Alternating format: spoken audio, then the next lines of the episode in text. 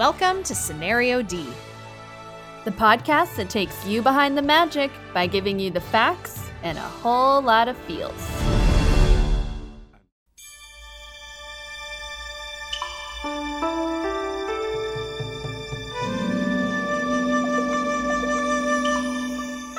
I'm Curbs.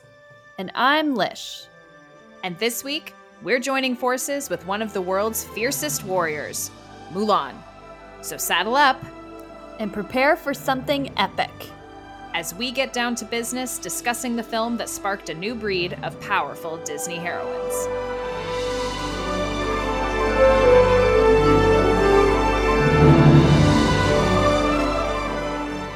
So, before we get into the main event here, I want to just take a minute to thank everyone, not just our listeners, but those people who are following us on Instagram, Scenario D Podcast, and going to our Instagram stories every Tuesday and voting Mm. for Team Lish because Okay. Team Lish whoa, is whoa, absolutely- whoa. killing it. I'm like four for four at this point. I feel so attacked. Okay, when you said you wanted to thank people for doing the polls, I thought this was going to be like a nice, like, oh my gosh, Curbs and I really appreciate it. You are coming out for blood. Listen, listeners, this is an SOS. This is a Mayday signal from Curbs. You may have noticed that I am losing every time. Now, Every time. Lish Lish says that it's because she has objectively better taste than me. I think I'm a beautiful and unique snowflake with a really interesting flavor, and none of y'all are picking up what I'm putting down. And I've just I'm feeling a little attacked. I'm not a little, very attacked. You really came for me there. I did not expect that. Can't. I yeah, wow, guys, honestly. I mean, all in all seriousness, I am thrilled that you're participating in the polls. We love putting those together. It's like a highlight of our week as well. Mhm. But like, come on now. Give Yeah. Curbs a win. Get and all of you who didn't say Gaston is sexy, I can't. I'm on I honestly am so surprised. But we're not talking about Gaston today as much as We're not we're to. not here for Gaston. I'm gonna shut Oh, this down really Gaston. really fast. Mm. Yeah. All right, fine. What are we here for then? We're here for Mulan. okay, And- fair. That's a good trade. Curbs, I have so much regret. So much regret. Mm, I me too. can't believe that I made this mistake. I put Mulan at number eight on my princess know. rankings list. Eight. She's not an eight. Oh my I know. gosh. And I put her at nine. And like when I'm looking at this now, like I'm sure we'll revisit it at the end of the season to go Mhm. through our We rankings and like clean it up and fix it. But I am not pleased with honestly my seven through nine is bad. Like I should change it yeah. significantly. I Yeah. I feel like I need to. You're gonna hate this, but I feel Mm. like I need to swap Mulan and Rapunzel. Like I think that's just like a straight. Oh. Yeah, I don't know. Whoa. I don't know. Whoa. I might feel differently after we do that movie, but I'm just like I loved Mulan so much when I was a kid. It was like the badass princess that I had been waiting for my whole life. And I was so excited. I watched it all the time. I loved Right. it. And I don't know why. I just like completely forgot about all the great things about this movie when we were doing this. I did too. Yeah, as like as soon as I put it on, it's one of those movies where for whatever reason over the past few years, it just felt like a lot of work for me to watch it. Mhm. And I don't I can't even articulate why. I think it's because I watched it so much as a kid that I misremembered certain parts. And not like that I forgot how the movie went. I think I emphasized or like in my own head made bigger the few small things that maybe I didn't love about it and turned those into Mhm. problems when they're not problems. Like as soon as the movie started, I was completely in it. Like from Yeah, that opening so shot of the. Great Wall, I'm like, and we're here. Like I'm Yeah. ready and I'm I'm not emotionally prepared for the journey we're about to go, go on that movie. It's so good. The emotion is so real. And like I am team Fa Zhou till the day I die. Like Oh, I yeah, so good. every time he Such a good looks at. Mulan and is like, I'm proud of you, I'm crying. Like Yeah. I'm I'm crying. Like not and I, I guys, I don't say that as a hyperbole. Like tears. Tears Actual are crying. coming. Yes, Yeah. because it's so beautiful. But Mm-hmm. I digress. I could talk all day about Gaston and Fa Zhou. Just had to get Gaston in there again. Love you, babe. But like, uh, classic. yeah. But I feel like we owe it to this movie then to go back to the beginning. to the very start. I want to talk about 1994 because not only Mm. is this around the time where Mulan is just getting started in pre production, it is also just the biggest crapshoot on the executive level of Disney. Like, it's just like things are really starting to fall apart here. It's like it's Big Thunder Mountain, and all the executives are in it. Yeah. and they're like they're going up, and you hear it all rattling around, and you're like, "This can't be safe." And they're like, "It's No. fine, hands in the air." Like, oh my gosh. Yeah. I'm not. I'm not wrong. You're not. You're definitely not. not. We've got our. I'm going to talk about our like four key players that we had at the start of hit me. 1994. So we've got Eisner, still our Mhm. CEO. Frank. Wells is the president. Our um, not so favorite Jeffrey Katzenberg heading up Disney Studios, and then Jeez. Roy Disney, the head of the animation department. Right. So this is this is basically as much of a hard time as we give some of these gentlemen Mm. these are the people that were in leadership as the Renaissance was happening. So we have to give them some credit for rebirthing the Disney company and making it what it is today. I thought when I heard you say these men were in love, I thought you were gonna say like men we were in love with, and I'm like, since when? Like we have honestly murdered all of these men with our words uh, for various reasons, especially K Berg, which we will get to in Yeah, we'll much get detail, but just had to Yes. had to throw But that out on there. a on a more serious note, um, the president Frank Wells died very tragically in a helicopter accident in 1994, which kind of Mhm. set off a turn of events that you know was leading towards Disney coming out of the Right. Renaissance glory. Unfortunately, so it turns out yeah, he was the one. He was the glue holding this ship together, and when he was gone, it really just started to sink. So. so like me when um, you're gone, Yeah, how I, mean, am like, when Lish is not around. it's it's like if one of us is trying to do this podcast without the other one, it's just not it's not good. It's not gonna You happen. Need, Yeah, you it's need not the good. package. That that It's was true. Frank Wells and Michael Eisner. So Oh. very sad, sad Mhm. time for Disney for sure. But it it like I said, added a lot of tension, especially between Katzenberg and Michael Eisner. Even Right. before Wells passed away, K. Mhm. Berg was really pushing for promotion. He wanted that president role, the like number two seat uh, Yep. Disney. And there's like this interview where he claims that Eisner promised it to him. This is while Frank Wells was still alive. So I so Katzenberg having that information, you'd think, oh, well, this guy just died. I'm the obvious choice for this role. yeah. So, pretty much right after he died, Eisner announced that he was actually going to take over those responsibilities. Psych. so, like, that's kind of a pretty big kick in the pants if you're Katzenberg Oh thinking that's going to be you, and not so Oh. much. So, he resigned. Um, pretty much right away. So 1994, this is, you know, while they're working on Yep. Pocahontas, Lion King just wrapping, Mulan starting, Hercules, all these all these uh classics are in the mix and Katzenberg's like bye. I want to point out for our listeners that Lish put in our notes here after K Berg resigned in 1994, and then in brackets, lowercase yay with an exclamation mark. She also has in here Yay. the fact that Eisner had a heart attack and Katzenberg was not on the Oh, short yeah. list of people notified, and that upset him. That really bummed him out. that was just like an extra an extra kick in the pants because it's like the the CEO of the company is down and just Jeffrey's phone did him. not ring. I'm just picturing him sitting at home, like reading a newspaper. It did not. and like everyone else is getting calls, and he's just like, Yeah. "Well, time to turn in." Yeah.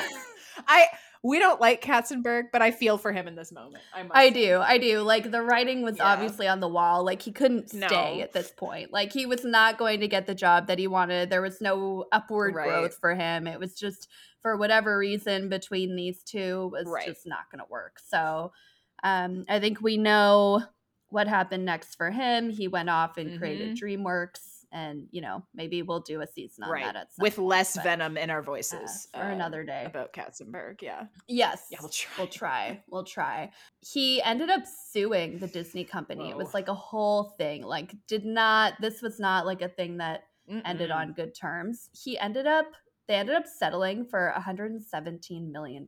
Isn't that a lot or a little? I'm gonna be honest. I can't tell for these people. Uh, um, I mean, I think that's a like lot I know it's a lot to us, but I'm like, Yeah. if you're, I mean, just watch. This was his seed money to start DreamWorks. He's like, fine, I'll do it on my own. It might have Yeah. been, honestly. Why not? um, because it turned out he had made like some kind of deal in his contract with Mhm. Frank Wells where he was supposed to get 2% of all of the like merchandising and everything for all of those films that happened during the Renaissance. So that's like a pretty hefty chunk True. of change, just even a small piece of the money that some of those Mhm. movies No, made. it's true. We're down to two. So we've just got Eisner and Roy Disney left. For the time being, they're getting Mhm. they're getting along. Um, Eisner named Michael Ovitz the president and fired him promptly 14 Nice. months later. Good run. Uh, his severance was 38 million. So they're kind of just Hemorrhaging. like yeah. bleeding money at the executive It's level at this point. Yeah, yeah. seriously. Um, so yeah, this is kind of like the beginning of the end of the Disney magic that is the Mhm. Renaissance. And I know it's 1994, but it it you know takes time for the magic Yes. to trickle out. And I think you know Mulan still got some of that in it, but you can definitely see parts that were just not as Mhm. fine tuned as some of the earlier films that came out. They're definitely on Yeah. a downward. Well, and I mean, because the leadership team was so shaky, some of the other big changes they were making with Disney animation in particular, like we should have known it wouldn't last. So the in particular, what I'm referring to is the fact that while all of this chaos is happening, like fully off the rails, like we've got wheels falling off, like Katzenberg is, you know, starting a fire underneath everybody and just like praying they'll fall in. Disney animation was still expanding. So now it was not only in just, you know, a few buildings in this Glendale Industrial Park, but they had also moved to the other side of the country. So Florida had always been home to some mm-hmm. animation stuff for Disney, but they opened a new feature animation division, which was a big deal. And this was, we talked about this in the Little Mermaid episode. They had that animation zoo, you called it, at like Disney MGM. Um, Yes, Rest in peace, yes. MGM mixed feelings. Yeah. mixed feelings about it. But so they had always had some artists who were actively working on Disney films in Florida, but they decided, you know, we need to make this bigger. We need to like go all in on Disney animation because Roy was pushing for it in like a big way. Um, so Yeah. Mulan was actually the first film made entirely by Disney's Florida Animation Unit, which up until this point they had only contributed 10 to 20 minute segments of films, but nothing that substantial. And I mean, while this Yeah. branch of the animation studio is no longer operational, it did play a significant role in a number of feature films in that later half of the Renaissance. Uh, as you mentioned, when things kind of started to Mhm. just die on the table a little bit.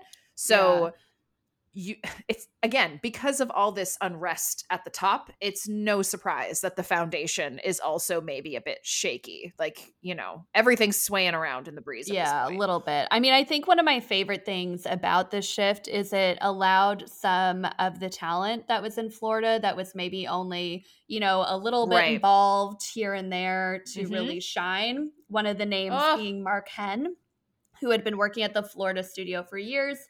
Uh, finally got the opportunity to be the you know lead supervising animator of Mulan, Incredible. the character in this film, which was really really big because he'd been working you know alongside artists like Glenn Keane on some of the other major princess movies, but on a much smaller scale. So I think it's really cool that you know they got Florida Yes. got their moment uh, to to really take Mhm. the front seat and shine. So he was one of the main people to come out of that. Another uh, name that I wanted to mention was Chen-Yi Chang. So he was raised in Taiwan, and because of that, was very familiar with the legend of Mulan, very passionate about the story, and he was brought on to design the characters. So I think that played a huge impact in the look and feel of the characters in this film, and I think he did a great job on doing something a little bit different while still having that, you know, Disney approachability yep. to them. There's just kind of that mm-hmm. Disney look that, you know, sometimes I think it's harder for people that are newer to the company or coming from different cultures to come in and really emulate. And I think he really struck a good balance Absolutely. in these characters. Yeah.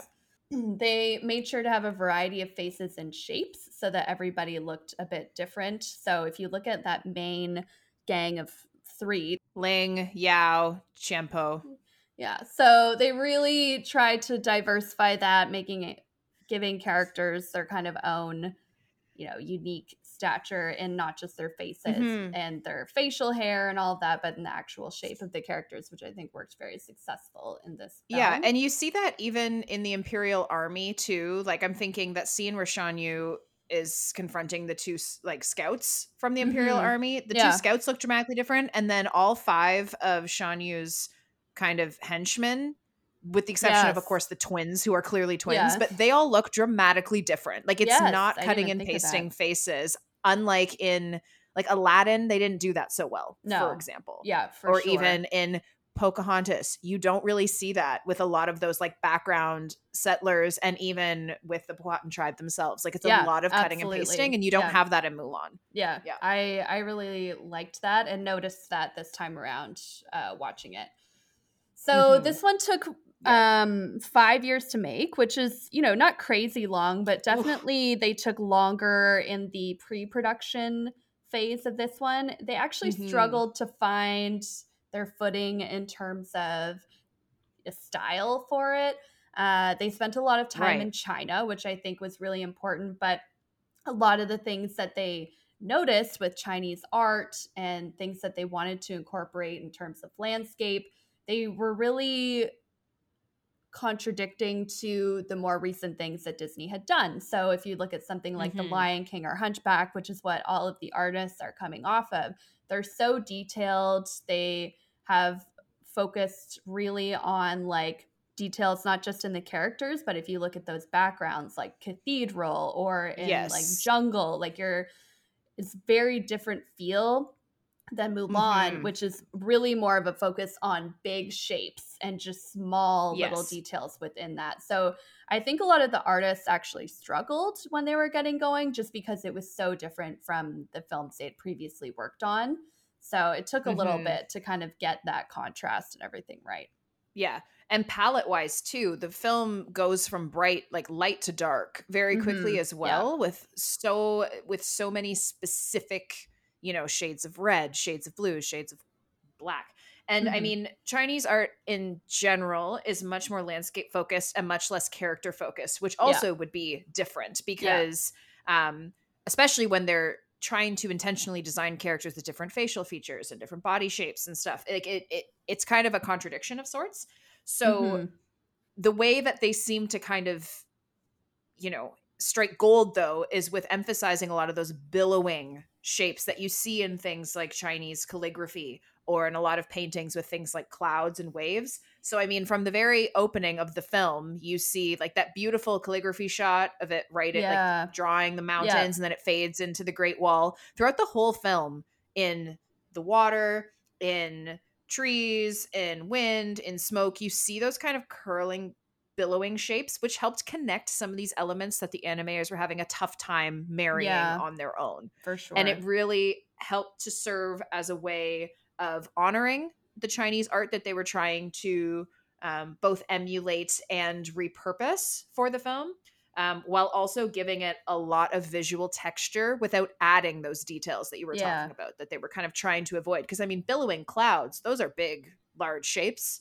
You don't need a bunch of tiny clouds. You need one big one that says a lot, right? So exactly, um, exactly. And I mean, the film as a whole, even as a kid, I remember when I would watch it, I'm like, this movie looks different from all mm-hmm. the other Disney movies I've watched, and. Yeah. It wasn't, I wasn't able to articulate that it was how backgrounds and colors were kind of articulated, but that is really what the difference is. Yeah. So, I mean, everyone's able to pick up on it. They did a good job of making it feel distinct definitely yeah they definitely found their footing so i think it was worth maybe the extra time that they had to be spending mm-hmm. on that beginning but they they definitely got there Um, I read Yeah. they also used a lot of maquettes for this film, which is clay models of the characters. And I think they had started to use these um, at Disney more and more. And I think for Yes. a film like this, where we're talking about how different all the characters look and how uh, such a unique, not only facial expressions, but body types, is just so important to have everybody on the same page, everybody having a Mhm. visual reference. I also think it's just like the coolest job ever to just Yeah. make like clay models for Disney. Can I have that job, please? Yeah. I don't know how to do it, but Talk to Tim Burton. He's one of the ones who really started with that with Nightmare Mhm. Before Christmas in Yeah. the mid 90s as well. Like because that was stop action, so they re- like maquettes were in like you couldn't make the film without, them. without it, yeah. Uh, but one of the things I thought of while you were talking about, you know, the fact that their body types are different and being able to capture it from every angle, the fact that this film is one of the first to have like choreography, like all the martial arts that they have going on, would also be, I can see a really, a really beneficial thing to have a maquette. So, like, you know, I'm thinking just I'll make a man out of you, which we will get to Oh, in yeah. earnest. oh, but yeah. a a scene like that one where you have characters that are jumping, running, punching, kicking, being able to see it from all angles so that you can really capture all the movement would be huge for sure. Yeah, because remember, you're also uh, working with a crew that's not unseasoned, but maybe Mm-hmm. not quite as veteran as the teams that you know had been working in the Burbank studios. totally.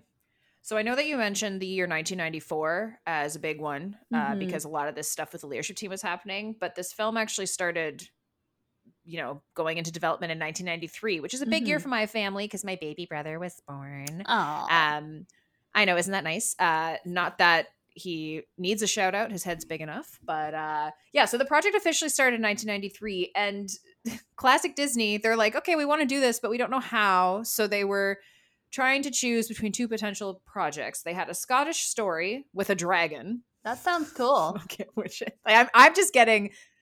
I'm just getting how to train your dragon vibes. I'm gonna be Yeah. honest. Like Yeah, Gerard me too. Butler, I know he's Irish, but like I'm just getting really that. Um, or this story called China Doll, which is about an oppressed Chinese girl who was supposed to be saved by a British prince. Now, I don't need to go into why Oof. that's a problem and ultimately why that was scratched. Um, you know, if you want to hear more about why that's a problem, listen to our Pocahontas episode. We get into that. Yes. Um, but there's a children's author named Robert D. San Souci who was consulted about the project. Honestly, I don't know why. If anyone knows, let us know.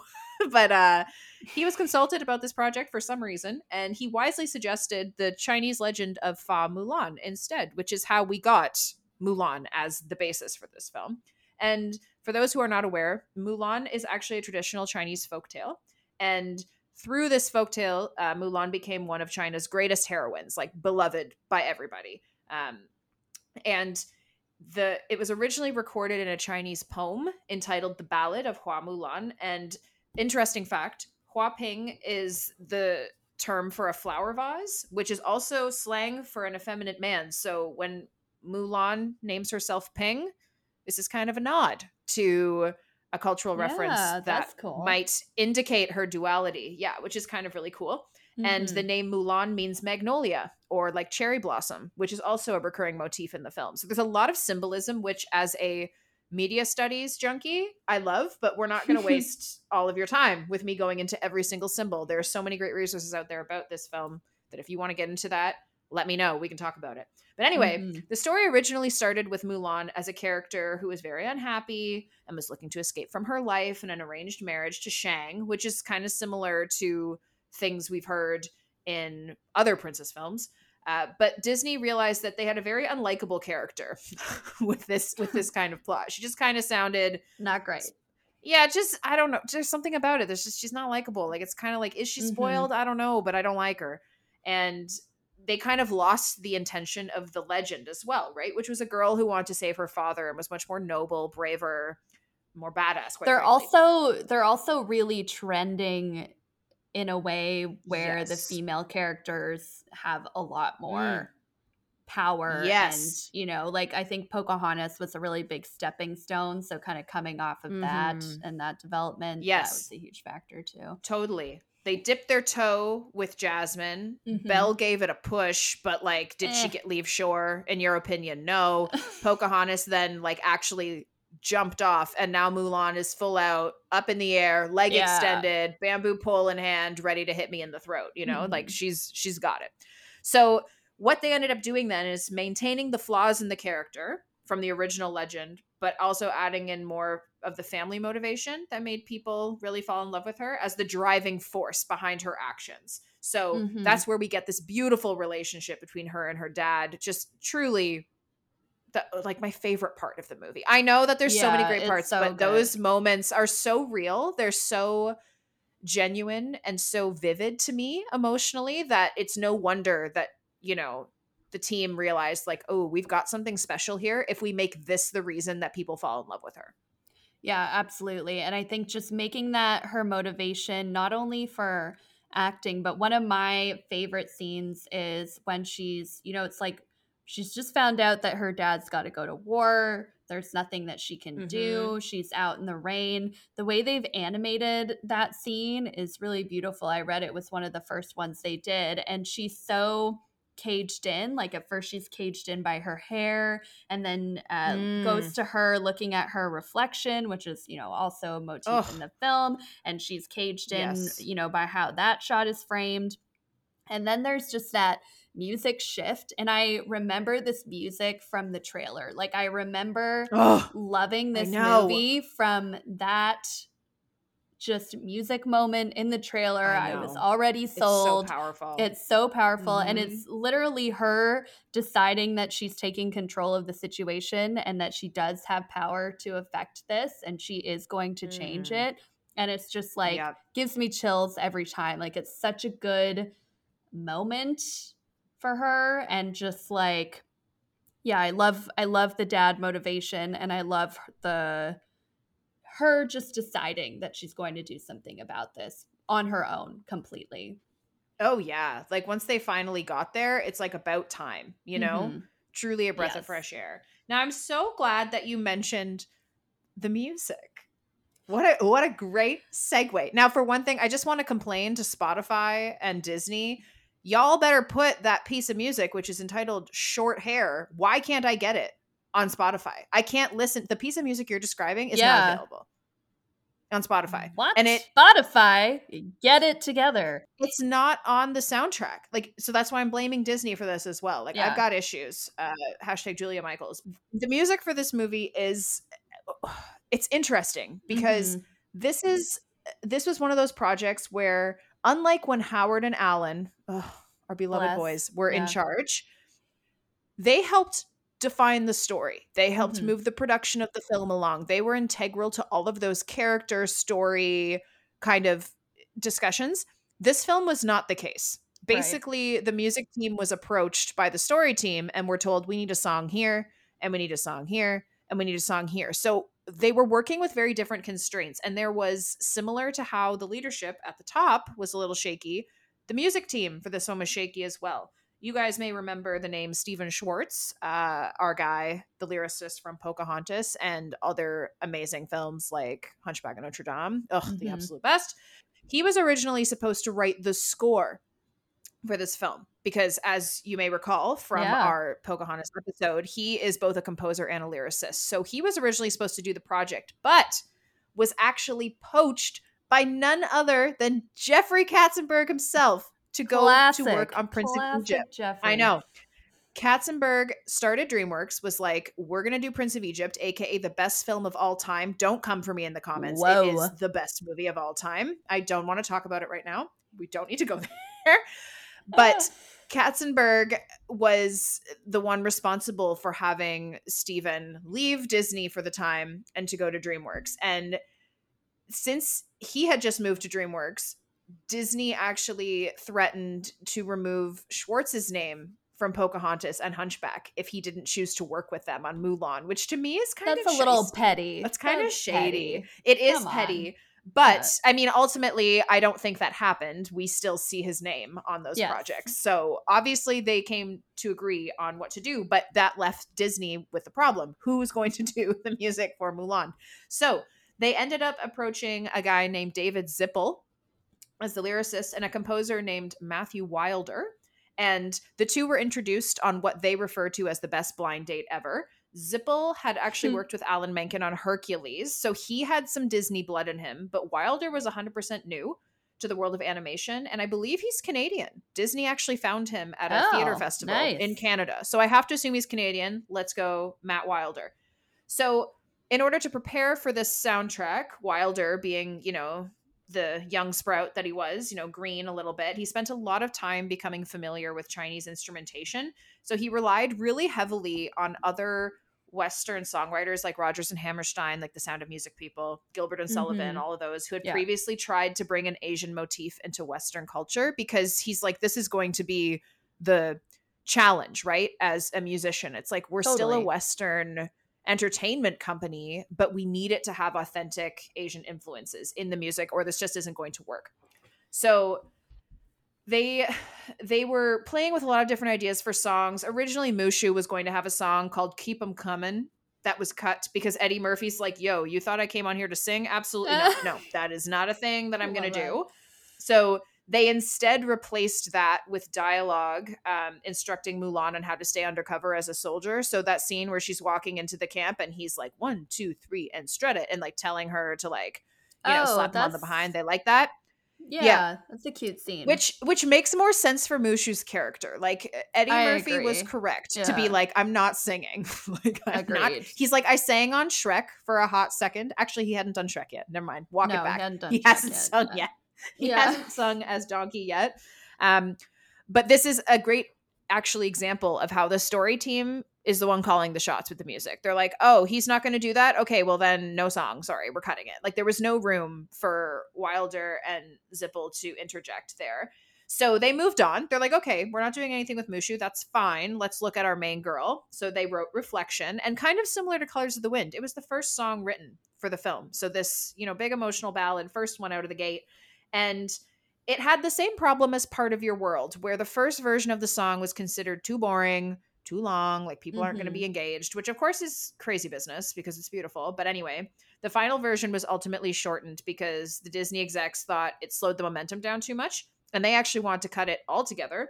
But Wilder and Zippel were not going to let that happen. So they fought it tooth and nail to keep it. So I have to just I have to interject with you know my unpopular opinion for the music. I do not like Oh, yeah. Reflection. Like I don't like it at all. I don't like it in the movie. I don't like the Christina Aguilera version. Oh, to no. me, it's like Christina, no, no, no, no. it's to Terrible. me it's honestly like the weakest point i think in the whole film is reflection and it's I- supposed to be the like powerful heroine moment you know how i love those and i just You do. i can't But you know what? one. rewatching it, I knew that you don't care for reflection at all, and Mhm. I kind of have no opinion. The Christina version can burn. Like Yeah, it's not good. bad. It is. It, it's it's a cat having its skin stripped off. Like I don't like it. But I I feel I also need to clarify for anyone listening who's deeply offended by what I just said.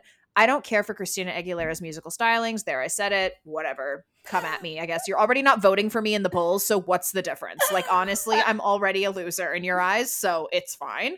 Um, but see the the scene of reflection, I find overall a beautiful experience. So even though the Mhm. song is not my most favorite, Lea Salonga's singing voice is so crisp and so clear yeah and it's i don't know i be- i believe her even though it's not the best song that i've ever heard if that makes sense i enjoy the whole Yeah. experience but listening to if it came on in the car fair. i'm skipping it like i'm not belting it out in the car yeah it's it's not on my spotify playlist no no but what is on your spotify playlist i'll make a man out of you now i don't oh. think Oh. either of us need to explain why it's the best like oh my gosh it's on every playlist curbs it's on the workout playlist every playlist it's on the pump Yep. up playlist it's on the like oh yeah chilling in the car playlist it's on my like even the instrumental version It's on my Disney Oh, instrumental yeah. playlist. It's everywhere. Oh yeah.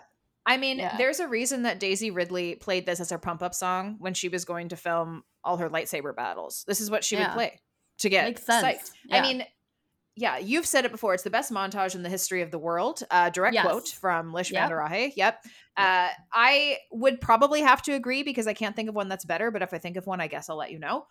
yeah, my world was rocked when I rewatched it. Honestly, like I Yeah. mean, So first of all, Shang is shirtless from the beginning. I'm Yeah. already in. Like I'm already giving it a 10 out of 10 because BD Wong's voice speaking, Donny Osmond's singing voice, and then that body. Stop it. It's perfect. Stop it right now. Yeah. The only one that's better is Gaston, and he's not Yeah. here in this movie, so we have to settle for Shang. Um, what I think is so great is how much work went into this song. Like, I feel like it deserves the credit it gets Mhm. because they put the time and the work in. Like, it started with just the title and the lyrics. It started with just this idea. I think Stephen Schwartz actually had written a demo before he was moved over to DreamWorks. He had written something that was called like "We'll Make a Man Out of You," and Wilder and Zippel were like, "Cute, like we can make it better though." like, sorry, Yeah. Stephen, like respect, but like we're moving on from that and gonna make it better. And it was written as a way of giving the audience more insight into what Shang is thinking and feeling because he is an integral character, but he's not given a lot of like face time. Most of the things we learn about him are through Mulan's eyes Yeah. or through Chi-Fu's eyes or his father's. Like we, we're, he's reflected with everyone. Ha, reflection. Ah. Um, Ah. so this was supposed to be a way for us to get to know him and start to understand who he is as a leader, who he is as a soldier, like all those types of things. And the first demo of this song is actually the version that was used in the film. It has over a hundred piece orchestra, so there's more than a hundred Wow. instruments being used. A male choir that was overseen by a rock arrangement legend named Paul Buckmaster. If your name is Paul Buckmaster, you better get it together. You better work Paul Buckmaster with this male rock choir. Okay. Yeah. Like, I, man, I don't know. I, I get so fired up about this, but like, there's so many things done well with this. And as you said, like, the power of montages is really put on display with this. Like, it's, it really paved the way for using montages and music to advance the story in future films. Like we've Yeah. talked about that like Tarzan, Son of Man, right? Like another fantastic montage where a whole lot of time passes without us as the audience having to sit through boring years of a character's life. Yeah. And I mean, one of the I think it was either Wilder or Zippel who said this quote. I'm so sorry, don't remember, but it's they said in the span of a single song, Mulan questions her abilities, gets kicked out of training camp, tests herself one last time, and proves herself worthy in like Yeah. three and a half minutes. So much happens. I always, Like- when I'm watching this, I'm like always worried they're gonna run out of time. Like when he's like, "Pack up, go home, you're through." I'm like, she still has to climb up the thing. They got to go through all Oh this again, and I'm like always That's stressed so funny. that they're gonna run out of time, but they always figure it out. Mulan, get up the pole. Yeah, yeah. Well, I mean, when you look at the soundtrack, like this song alone makes it under like makes it clear why they earned a nomination for the very short-lived Oh, yeah. category of original musical or comedy score. But the the soundtrack as a whole is an achievement, even though it's not as expertly incorporated as some of the earlier Renaissance I films. will It is say that- still worth. I absolutely love the score and Make a Man Out of. You. Mm-hmm. Some of the other sung songs in the film are not my favorite, but the score Yep. is really, really beautiful. And this song is Yep. honestly like unbeatable for me. It's so good. I'm obsessed with it. I I mean, I, I like wasn't yeah, even listening to you for the past two minutes because I was listening to the song in my head because I'm just How is that different Yeah. from any other time we Yeah. talk? Honestly, true. you're too busy True. counting your scenario D showdown wins. Yeah. Jeez, pay attention to me. let's let's talk about Mulan herself. So we've got Let's the third non-Caucasian heroine following Jasmine and Pocahontas. Um, and the first, actually, since Princess Aurora to have both of her parents alive. So I thought that was Oh, very interesting. I mean, it's like this whole thing with Disney that they always say, oh, like the parents always die or the mom's always dead Yeah. or whatever.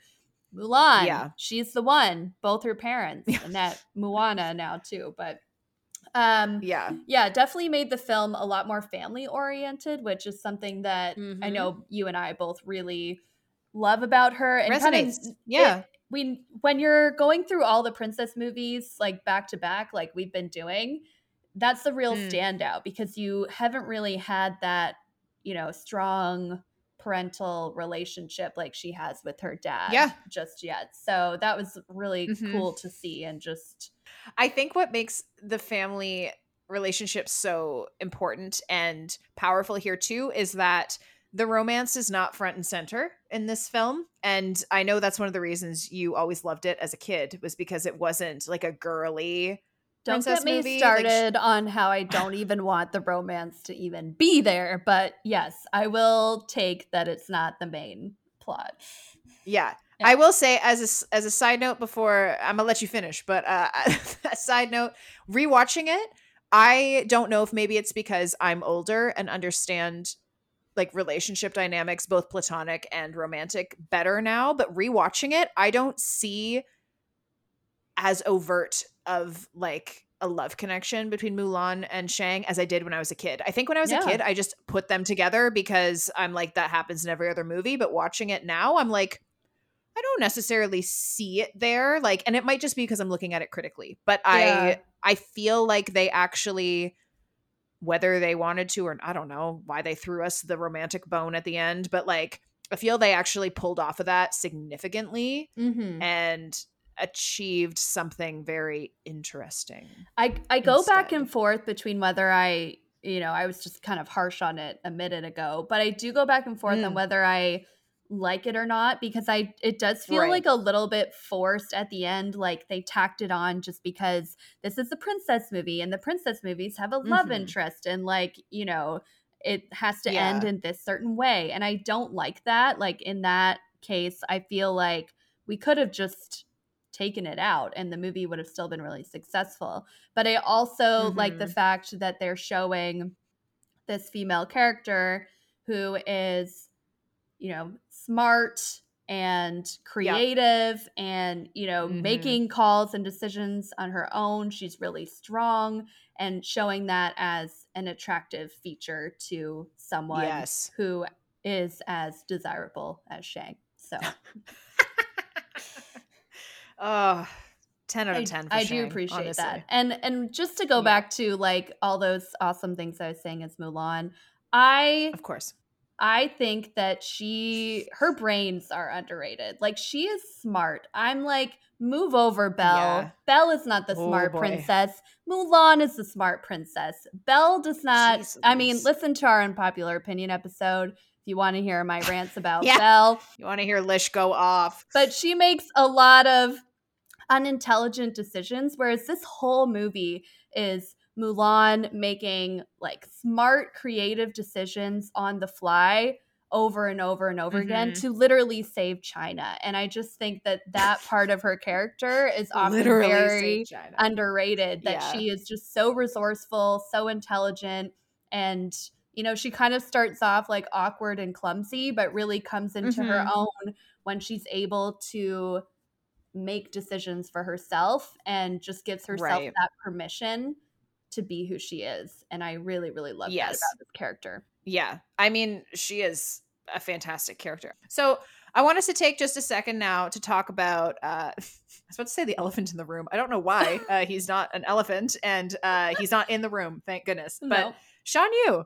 Shan Yu, uh, the villain in this film. Now, he was inspired by Attila the Hun, which is a real historical figure that gave the film a little bit more rooting in reality uh, because he was like a barbarian warrior who murdered like a lot of people. So, like, Shan Yu's actions and his Bad guy. like psychopathy yeah like it's it's reminiscent of who attila the hun was yeah. allegedly um, in the past but he is considered to be one of the film's few weaknesses by a lot of other critics because he's not overly memorable and he's super serious in a way that doesn't seem to jive with the rest of the film. Now, I do love his dark, twisted sense of humor. Like, when how many scouts does it take to deliver a message? And his guy says one and then cocks the arrow back. I, even as a kid, I was like, that is See, crazy.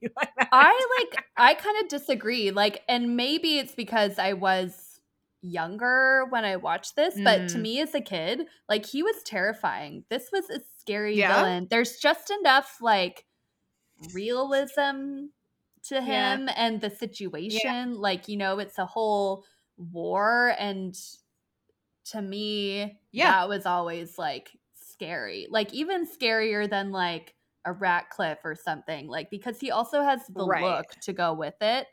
I yeah, Yeah. I found him really terrifying. Well, it, I mean, his goal was to oppress the Chinese people, which is sadistic and scary. I think Yeah. it's funny that as a kid, I only laughed because you're you're scared of someone who you should be scared of. You know who my brothers and I were afraid of?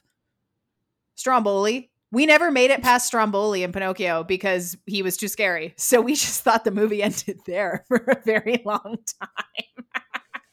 and anyone I wearing a cape was off limits. They were scary. I didn't like capes. No No capes. so, I mean, yeah, no, Sh- Shan Yu is is scary. I think he's scarier to me now because again, I understand more of like what he meant, but I as a kid would have to Mhm. agree with some of these other critics who were like he's too serious, he's borderline boring for me. Like let's get back to Mushu. Shan Yu's interesting. I I'm kind of on the fence about him. I one one of the uh, interesting facts I wrote down about this movie that Lish was like curves. That's not interesting. Is that Shan Yu is one of I can't even say it. Shan Yu is one of the only Disney villains to be shown on a Oh. horse. And I thought it was interesting in the moment. It's Nobody not. cares. It's not. she told me like we were having a conversation about something else Yeah. and she's like i saw you put this fun fact it's not fun like it's nowhere like it's stupid anyway this is why i lose the polls. Everything comes back to the polls. Now i am pleased to announce uh, for everyone listening and to you that chinese and chinese american voice actors were cast for the majority of the main characters. And when i say the majority i mean those that were in the original legend of Mhm. mulan they honored the ethnicity of those characters which i think is very important it Very yeah. emulates what they tried to do in Pocahontas. So there is a level of cultural care there, which I Mhm. really appreciate. And of course, the biggest diversion is Eddie Murphy as Mushu. And I know you don't love Mushu the way some people do. I remember loving him a lot as a kid, and now I find him Mhm. amusing, but I also think he's almost in the film too much. Like his his plot line is almost too forward for me. I would like slightly Yeah. less of him and more Mulan. I don't even know what. Like if there could be another little it's baby a bit plot of point the it's a bit of the olaf problem where it's like you know he's there for the kids but when you're an adult it's like Mm. he's kind of uh, overused and annoying but i you know i get why he's there and as a kid i i was a big fan as well they did yeah yeah him. i wouldn't i wouldn't say that mushu is annoying to me i just Mhm. feel like watching it again now i'm surprised by how much attention he gets and i don't Yeah. know i of course i'm speculating it could be because eddie murphy was the name that would draw people to the movie because a western audience would recognize yeah. his name and very few others in this film but he was not actually originally going to be in the movie because he's not in the original poem that mulan was inspired by so filmmakers wanted to incorporate some sort of dragon symbol because that's a big you know a big symbol in chinese culture but they didn't want the dragon to be too sinister or menacing. They didn't want him to be scary. Like shan yu and his like falcon are already pretty creepy and like evil. We don't need another thing like that. And then they came up with this idea of the dragon being travel size for your convenience Mhm. and out came Mushu, which is, I mean, he's that fantastical humor first character that, like you said, Olaf delivers that, the Olaf kind of vibe. A lot of core audiences have come to expect this from Disney films. yeah So if Mulan did not have a character like that, it, probably would have failed, to be honest. We probably would not like it as much. like he eased a lot of the tension in the movie. It is very serious at points, and uh, most of the characters are super serious. Mhm. So bringing Yep. him in also as the comic relief really, you know, brought the tone of the movie down to a level where kids Yeah. would enjoy it and not just be. and i think that's i think that's why i would ultimately say he doesn't annoy me and i Mhm. wouldn't even use the term overused necessarily with him i just was surprised by how prominent he is because it Yeah. feels very pointed that like Yeah. and mushu is here and i also came across uh, your favorite story artist had a little addition to this film you want to guess who it was Oh no, who? yeah uh, joe grant uh, who we Oh, still know nothing about Yep, veteran story artist Joe Grant himself was actually responsible for Cri-Kee, and he thinks that Cri-Kee is the unsung hero of this movie, which I think is a bit of a reach, Joe. At some point, I am going to have to actually look him up. Cri-Kee wasn't supposed to be in the movie. He fought really hard for him for some reason, maybe just for something to do. I don't know. He was bored. I like Cri-Kee. I need. I, yeah. you like Cri-Kee? I like the Cri-Kee. Mushu like together, like the you can sit by Yeah. me. Like that's really yeah, no, that's true. yeah. yeah. Who's Cri-Kee and who's Mushu between you and I? Oh, you're you're always Mushu. I think we can we can say. No so you can sit who, by me. Yes, I'll sit by you. Speaking of that scene, uh, this was a movie oh, yeah. where they're integrating slowly and surely into all their films a lot more of the CG technology and trying to see how that works with 2D in these films. Right. And a big example of that is the Stampede in The Lion King. This was mm-hmm. one of the first times where they used a huge scene, really important scene in the movie, CG, and it's starting to like look really good. This was yeah. kind of the inspiration for that Hun scene and why they thought that could actually look doable. So, right. a lot of interesting technology was developed on this film yeah like i mean you mentioned there's a lot of elements in this film where they used a combination of 2d and cg mm-hmm. like all the rain all the flickering candles all of those kind of yeah. more organic moving forms and didn't they didn't they call this software attila oh yeah they call it that yes they did right yeah i think that was supposed to be like a cheeky little nod to the fact that Shan Yu is inspired by Attila the Hun, and it's that scene was I monumental. Did so. not put that together. That's no good job, Curb. Oh, yeah. You're welcome. I'm yeah. here for you. Yeah. Uh, score another one for Team Curbs there. All right, yeah. I will take it. Um, and I actually also heard that they created a second variant of it that they named Dynasty, which they used specifically for that um, scene of the crowd outside the Emperor's palace at the end. Yes. So they kind of RenderMan became like a bunch of other little baby rendering softwares. Um, and this avalanche sequence on the mountain took over a year to animate on its own, which is crazy. That's a very yeah. long time for, for one, one sequence. Yeah. And I mean, they're an impactful couple seconds. Like, I, when I was watching it with my roommate, earlier this week. Even before the scene started, she's like, "Oh, I love this scene." And I said, "Why?" Mm-hmm. And she's like, "Cuz it looks so good." Like there's so much movement and it just like it's exciting. Like it's exciting another one I mean, that I remember from the trailer. Like I remember, yes, you know, seeing like of course has to be in the trailer. It's like one of the best moments, and mm-hmm. it's super impactful. And I mean, eh, when you look at it that way, it's like, of course, it took a year. The special effects animators who were in charge of that scene, their names are Joseph Gilland and Garrett Wren, in case anyone cares.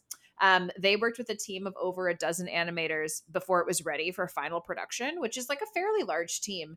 And they actually switched between CGI and hand drawn animation from shot to shot in the close up sequences of Shan Yu and yeah. the Chinese army barreling down the mountain because they wanted to capture every individual hoof print and they wanted to capture like every horse's face, every warrior's face, every soldier's face. And this they considered the Great Wall of the film for their animators. Like this was yeah. the Absolutely. huge monumental task, right? And I mean, horses are one of the most difficult things to animate because all their limbs move at different times. Their heads are so dynamic and expressive, and their tails. So, making this charge CG was the most efficient way to get this done because they could copy and paste more bits of it and still have oh, it look sure. realistic. All the animators cheered, I'm sure. Yeah. Oh, absolutely. So, I mean, an incredible achievement. Absolutely incredible. I love mm-hmm. watching it every time. It takes my breath away. Yeah, it's it's huge if you are like watching the movies proceeding to this. Maybe now this is something we're a little bit more used to, but for the time this right. was just an amazing achievement. Something I mm-hmm. learned about this movie as well. Remember when we were doing the Snow White episode and we talked about the mm-hmm. multi-plane camera? That Walt and his team Ooh, yes. built for that movie mm-hmm. to add extra depth and dimension to the 2D world. That was, of course, a, a big inspiration for how they were combining the 2D and the 3D space. So they made something really similar that they called the faux plane camera. And Ooh, a good example of when this was used, if you think of that shot in the beginning of the Great Wall, they were basically mm-hmm. able to take their 2D artwork, put it in a 3D space, and add depth and dimension to it so that you can actually Ooh, feel yeah. that it's you you feel that there's depth and there's space there, but you also aren't losing the 2D artistry, which was really important for them on this film. They didn't want to have a full CG look and mm-hmm. fully, you know, commit to that. A because it still doesn't look amazing, but they're making a lot of big strides. Like, for example, we talked about the ballroom scene in Beauty and the Beast. You look Mhm. at that scene, and it's, while it's beautiful, it's definitely out of place, and that you can tell, oh, this is the CG scene in this movie. Mulan, Yes. they really made a lot of effort, like you even said, in the big scenes to incorporate 2D where they needed to, to make sure that everything really meshed together. Yeah. And it's done really, It is really beautifully. seamless. Yeah. Mm-hmm. Another huge hurdle for them in this one was the crowd scene at the end, where there's like basically all of China there, and Mulan needs to save them. so the stakes are high. All of China. Yeah. All of China. So they needed to draw all of China. Not easy. Mhm. Um, what they did for this, which was actually really creative, is they took the animation that they had done from other scenes, uh, mainly the camp Mhm. ones, because they had a bunch of different characters, and they were able to use the camera technologies that they were developing and reuse a lot of that, changing their expressions, cha- being able to change their movement and starting to use computer systems a lot more for this so that you can just kind of Right. tell the crowd to jump up and down and clap and then the crowd does it you know instead Jump of up, having yeah. to actually draw all these people jumping and down jumping up and down and this was a Ah. huge time saver for them at the end because things took so long in the beginning you talked about that big hun scene they were really running Right. out at the end so this was a huge save for Right. them where the technical team really came in clutch to kind of make this scene work and come together Yeah. So the technical team was the Mulan of the of the film. They were, they were, because They saved they saved the movie. that's a She great saved analogy China. It's yeah it's an equal equal stakes there, I Yeah. think. Absolutely. Well, I mean, clearly a lot of incredible things went into making this film, Mm-hmm. but the films that had come out right before it, so Hercules and Hunchback of Notre Dame, they had not done so hot for audiences. People were I mean, Hunchback was a heavy story, so like I get it. Hercules is not everyone's cup of tea, so there were lukewarm responses to those films, and as a result, Disney decided to really restrict the marketing for Mulan Mhm. quite a bit. yeah. So, you know, we talked about like Pocahontas had this crazy premiere in Central Park and they had, you know, crazy like amounts of money for the Cinderella premiere or the Little Mermaid where there was all this Yeah. merchandise already ready for it. Like they were really leaning into that. With this one, they're like, this could be a disaster. So Mhm. let's not do that. So um, they spent only half of what they had for Hercules a year or two before. So cut their budget significantly down. And it was just a very small premiere for the film at the Hollywood Bowl. They had some Chinese lanterns and fortune cookies. And then they had a small promo campaign with McDonald's to make some Happy Meals toys. And that was kind of it. They're like, let's see how people respond. And I Yeah. mean, this film did much better than the filmmaking team thought it would. They were the second highest grossing family film of the year, second only to Bugs Life. So I mean, at that point Disney didn't own Pixar, but like it was coming. So really th- they still they still had a win. And one of the reasons that some film historians and film critics have said that this that Mulan was so successful was that Asian representation in the 1990s was extremely rare. Like American audiences were not used to seeing Asian people on screen. And as a result, many Asian American people were less comfortable with seeing themselves on screen because they assumed it would be negative. So when Disney announced Mulan, there were a lot of people with a lot of conflicting emotions because, you know, advocates for representation of Asian American people in media were happy, but they were also very worried because if the film was unsuccessful, they were afraid no other studio would ever try to tell stories about their culture. And I mean, some people were nervous that about the portrayal of Mulan, like they thought she was still too foreign looking, she was too individualistic. Um, it was considered by some to be too politically correct, you know, like it was too Western for people. Ultimately, Mulan was seen as a win and was actually awarded the Media Action Network for Asian Americans Award for its inclusion of Asian American actors. And there were a lot of positive social and psychological effects of this film being Mhm. made by a studio like Disney.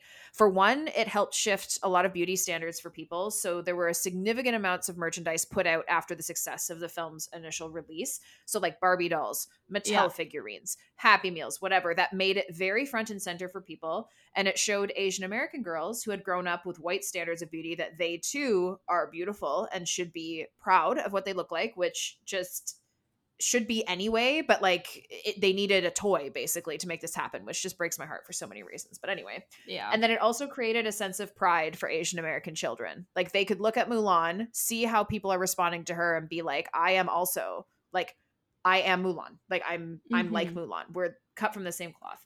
and to have her represented so positively.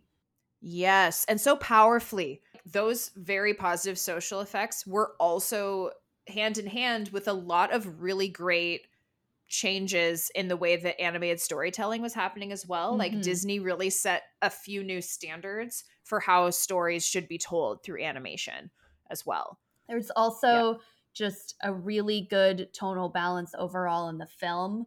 You know, where it goes from opening with Shan Yu, where it's super terrifying and he threatens the entire country, and then jumps over to Mulan and her matchmaker scene and just Yep. making a huge mess of that.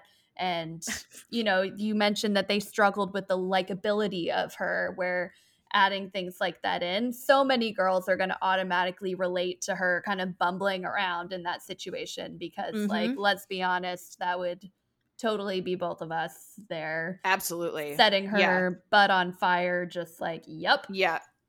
Like we don't want to be there and we're messing it up. yeah, well. exactly. So yeah. So it just Yep. does a really good job of both setting the stakes and making this movie making a lot of the pressure on Mulan, but also adding in the comedic flair and a lighthearted Mhm. tone, which was definitely needed. Kind of hand in hand with that tonal balance is they also worked the set and the landscape into the action a little bit different to help root the story and what they're talking about. So everything comes to life because of what it's connected to and the fact that they're constantly interacting with everything. So for example, like Mulan ziplining down that string of lanterns at the Mhm. end, it draws our attention to a very strong symbol of like Asian culture and Asian celebrations, Yeah. those being the lanterns Yeah. while connecting, you know, the palace to the rest of the Chinese people. And she's moving from like this position of power up here to being down there with everyone else. Like a lot of scenes like that, or like Fa Zhou and Mulan in the cherry orchard. Like cherry blossoms are again like another strong symbol of Chinese landscapes and Chinese standards of beauty. and so then bringing them back at the end Yes. to bringing her you know what she had to go through to impress the Mhm. matchmaker it visually and then having the guys dress up in that way at the end like such a good moment Yes. make a man out of you reprise in the background so good hmm Like basically building on Disney, like Disney already had exceptional attention to detail with their Mhm. backgrounds. You mentioned like Hunchback, Hercules, like a lot of small details, but they demonstrated how to do it well and in a way that doesn't need to be small, tiny details that your eye can't even Yeah. process. It's like you can give your audience details and clues about what they are about to see, how the story connects together, how the characters work in this world without making it so obvious. And then finally, Mulan opened the door for animated films to tell much more dramatic or complicated stories than in previous ones. And I'm not going to spend too long on this because there are so many other resources that do a better job of summarizing and like going into depth on these details. But like Mulan has been seen by many people as a queer icon as well as Shang because Mhm. their relationship is not strictly heterosexual or romantic or platonic. It's so many things all at one time and I don't want to speak for people members of that group because I am not one of them. Uh, but you can see through the way that the story is told, it is not a surprise to me that there are a lot of queer kids out there who would watch Mulan as a kid and see themselves reflected there, pun intended again with Mhm. reflection. Um, and whether Disney did it intentionally or not, it doesn't change that there were a lot of positive things that come from being shown a story at a young age that might mirror what you're experiencing without you being able to articulate it. Mhm. So the film sure. fights against all sorts of traditions, expectations, individual mindsets of what your role is in the world. And there's no damsel in distress here. Uh, you've mentioned it a few times, like, but Mulan has agency. She makes plans for her own life, and she don't need no man to do it. She chooses Nope. to have a conversation with a man at the end because he comes and brings her helmet and says you fight good. But like i would be just as willing to accept that they're just like bros. Honestly if mulan 2 hadn't happened i could have seen this being just like you fight good i fight good let's hang. Yeah. But like ultimately this story is so powerful for people because her power is found like in the fact that she is a woman like she rejects mm-hmm. her military training in favor of her wit and the tools at her disposal as a woman in China to invade the palace and defeat Shan Yu. And Shan Yu doesn't care that she's a man or a woman. Like all he cares is that she disrespected him on the mountain. Yeah. if it had been he would have been just as pissed. He's no Yeah. more angry because it's Mulan. He's just like, the soldier from the mountain.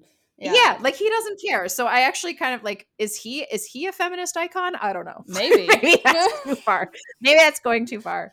But all that to say, these much more dramatic and complicated themes than we've seen in previous princess films had a very positive impact on a lot of kids and I think continues to because it Mhm. is unlike those other princesses, right? So it's just it just opens a door to so many other different types of conversations and just adds a one more beautiful aspect, another beautiful blossom on top of this already beautiful blooming magnolia Yeah. tree of a film.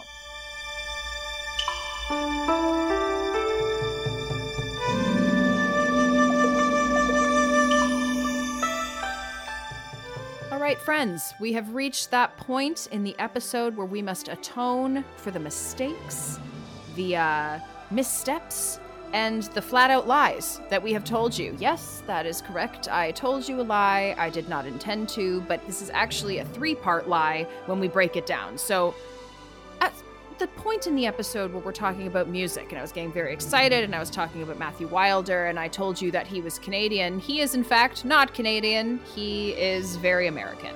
I then went on to say that he was, you know, a little sprout, which implied that he was early on in his career. nope, still Eh. not true. Uh, he, yeah, another another X here from the judging panel. He actually had a very successful music career leading up to that. Uh, making the soundtrack for Mulan. And then the third part of this is that I fear that I misled some of you into believing that he composed the score for the entire film. Now, this is not true.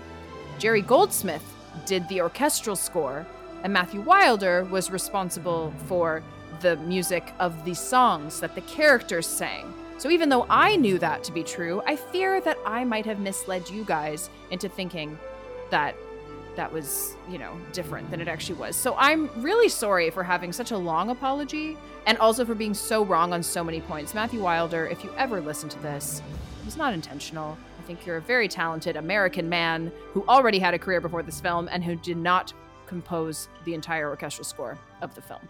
This has been a Curbs TED Talk. Thank you for coming. That's three strikes, Curbs. You out. I'm out. I'm definitely out. My apology this week is to Mulan herself and her fans everywhere because I ranked her way too low on the princess list. I know I mentioned this, but I've now had even more time to think about it, and she's like she's number five. Like I'm pulling the plug. I'm swapping her and Rapunzel. Whoa. Started from the bottom, now we're here. I'm sorry, Mulan. It was a grave error, and I shan't make it again. I also feel that you owe me an apology on this episode because you implied in the Pocahontas one that I did no research and that I wasn't prepared. And I understand that my apology might make it look like that's true, but I would just I would like to start the resources section of this episode by proving to you that I did a lot of prep for this and I deserve to be recognized. So, for starters, I read a really incredible article from the New York Times by a man named Brian Chen called Mulan 1998 A Moment of Joy and Anxiety for Asian American Viewers. And that was very helpful for our impact section. I also read Mhm. an article from Lunacy U by a guy named Alex Reinhold. Thank you, Alex, called Renaissance Disney Five Filmmaking Lessons from Disney's Mulan. And finally, we cannot leave out this article by Maureen Lee Lenker for Entertainment Weekly where she talked all about the making of I'll Make a Man Out of You and every other hit song in the movie. So I definitely prepared for this episode. You cannot tell me this time that I did not contribute to that part of this recording. So, just one question is which one of these articles uh, brought the fun fact that Shan Yu was the second villain ever to be riding a horse? Because that one needs a honorable that mention. actually came from yeah well that came from villains delightfully evil by jen darcy which i have mentioned multiple times because again it's a great resource like why stray Yeah, you know fun. why stray from the beaten I- path so glad you brought that fun fact up i still find it fun and interesting I also uh, have a few resources that I want to mention. A Hollywood Reporter article that is super juicy, epic Disney blow up. Go read that one, it's a good one. I also watched the Making of Mulan documentary by Stephen Broadway. And two of my mm. favorite books that also contributed to the Disney at the Time section The Ride of a Lifetime by Bob Iger, an absolute must read, and Creativity Inc. by Ed Catmull, also a classic. classic those are both a plus books i have also read them they did not contribute to my learning for this particular episode but i'm glad you brought them up lish great great great reads. A plus plus. Mm, absolutely.